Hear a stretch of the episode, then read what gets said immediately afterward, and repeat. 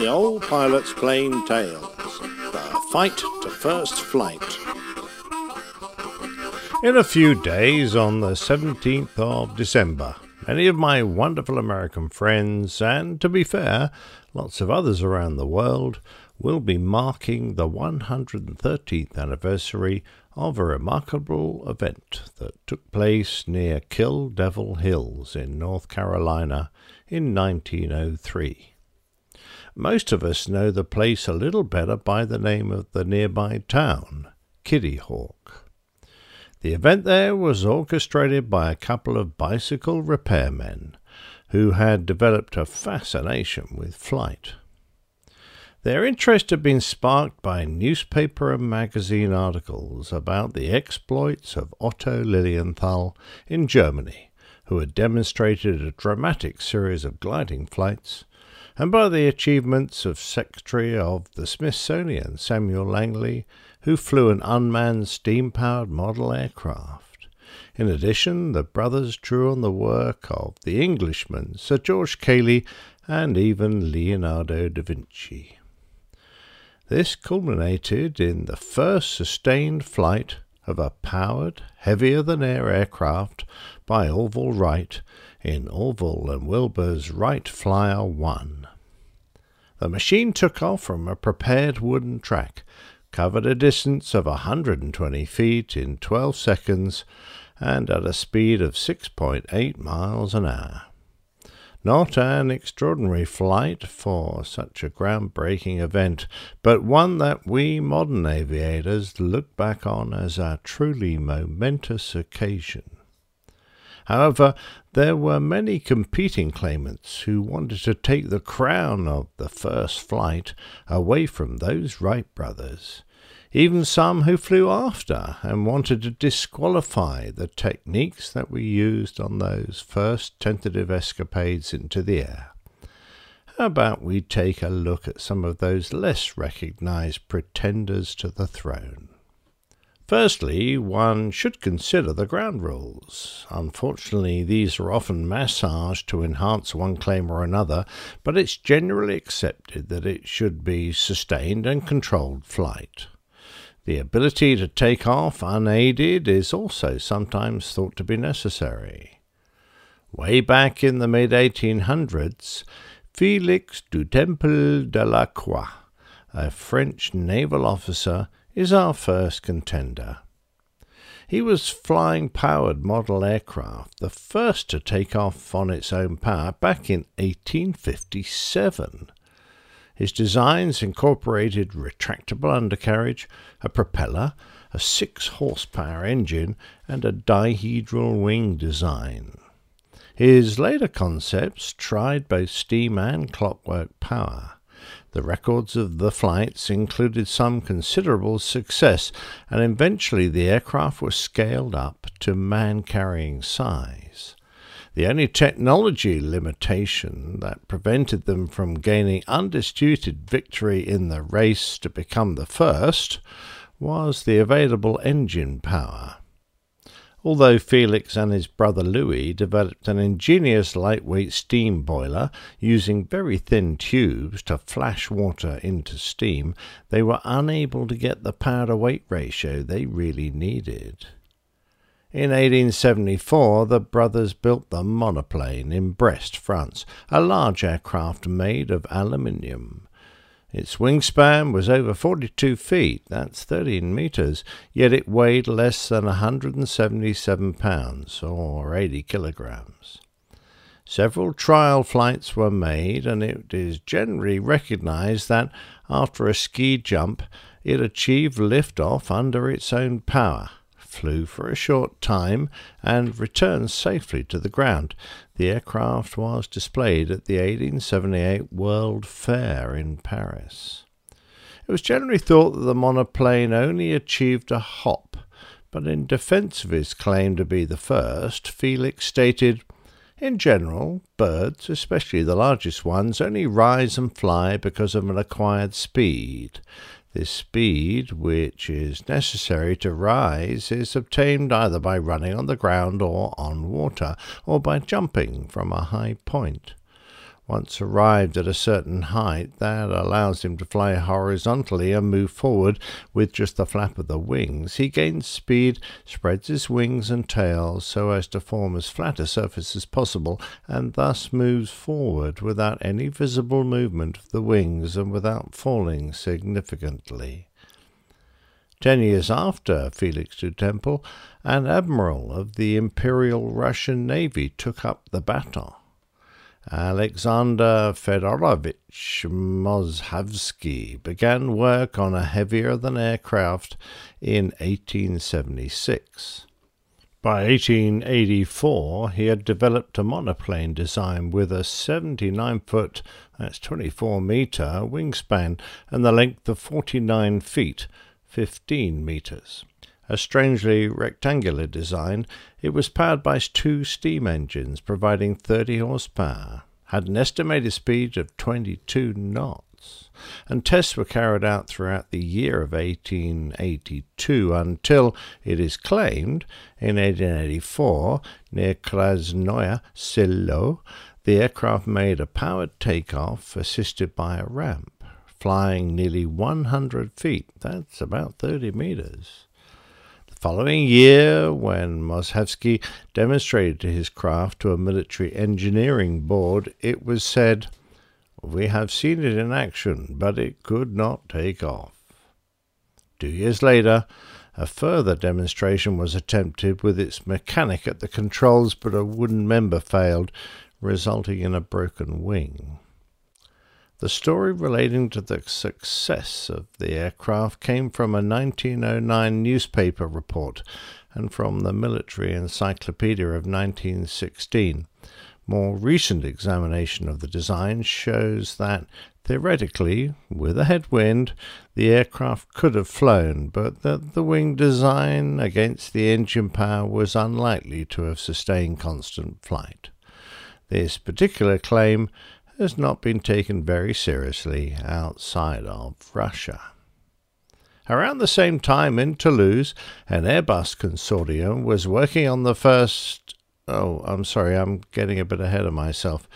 Um, it was Clement Ader, an electrical and mechanical engineer in Toulouse, who was working on the problems of mechanical flight. His first machine, the Eole, was a bat-like design and funded by Bruce Wayne. Uh, oh, I'm sorry, that's not right either. But anyway, it was powered by a twenty horsepower four-cylinder lightweight steam engine of his own design, driving a four-bladed prop. Employing many modern characteristics, the Eole had a cambered wing section, a combined wing and tail planform, and its engine produced a remarkable one horsepower for every seven pounds of weight. On the ninth of October eighteen ninety, Ader flew his craft, which got airborne under its own power and carried itself around one hundred sixty feet at a height of about eight inches. Aviation historians generally accept that this was the first ever powered takeoff, but some feel that the flight would best be described as an uncontrolled hop. No doubt Ader would disagree, but his later attempts to develop an aircraft for the French army came to an end when the machine was caught by a gust of wind and slewed off the track it used. One of the most controversial claims came from the Smithsonian Institution, the very organization that is now most quoted as the authority on which the Wright brothers' claim relies. Professor Samuel Pierpont Langley was the secretary of the Institute and an accomplished mathematician, astronomer, and inventor. A much admired man, his first success in the world of aviation came in eighteen ninety-six when his unpiloted model number six, powered by a miniature steam engine, flew for more than five thousand feet. That's nearly a mile. The War Department gave him a grant of fifty thousand dollars, with an additional twenty thousand dollars from the Smithsonian, to develop a piloted aircraft. Langley was well aware of the Wright brothers' success in building gliders, and he tried to meet with them, but they cleverly evaded his approaches. He outsourced his engine from Stephen Balzier, who succeeded in coming up with an internal combustion engine, and Langley's engineer Manley finished the design until it was capable of producing fifty horsepower, a very powerful engine for the time.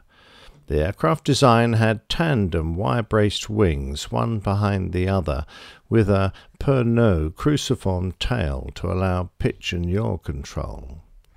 It had no roll control, but instead relied on the dihedral angle of the wings to stay in level flight. Langley named it the Aerodrome. In October nineteen oh three, the Aerodrome was launched from a catapult, which was floated in the middle of the Potomac River, and having no undercarriage, it was planned to land it back on the water. The first attempt at flight resulted in a plunge straight into the water. Apparently the wing clipped part of the catapult. On the second try, the aircraft simply broke up as it left the catapult. Manley was recovered safely from the water after both attempts. Following such an enormous investment, the newspapers made great sport of the failures, and Langley quietly gave up. However, in an attempt to rescue Langley's aeronautical reputation and to aid a fight against the Wright brothers' patent, in nineteen fourteen Glenn Curtiss modified and flew the Aerodrome a few hundred feet. The courts, however, upheld the patent, but nevertheless the Smithsonian displayed the Aerodrome in its museum as "the first man-carrying airplane in the history of the world capable of sustained free flight." Fred Howard, who has extensively documented the controversy, wrote, "It was a lie, pure and simple. Over the years it would find its way into magazines, history books, and encyclopedias, much to the annoyance of those familiar with the facts." The Smithsonian's claim would only be rescinded in nineteen forty-two.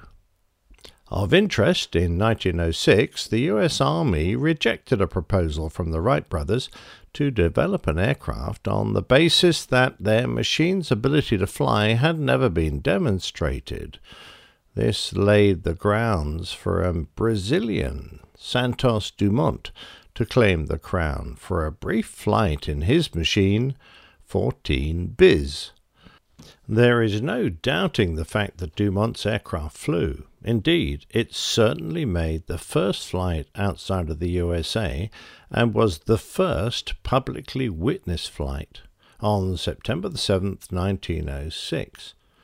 Not surprisingly, perhaps, the Brazilians still refused to acknowledge the Wright brothers' claim, insisting that the Fédération Aéronautique Internationale's rules that an aircraft should be able to take off under its own power in order to qualify was broken by the Wrights, as they used firstly a launch rail and dolly to take off, and later a catapult to assist their early flights.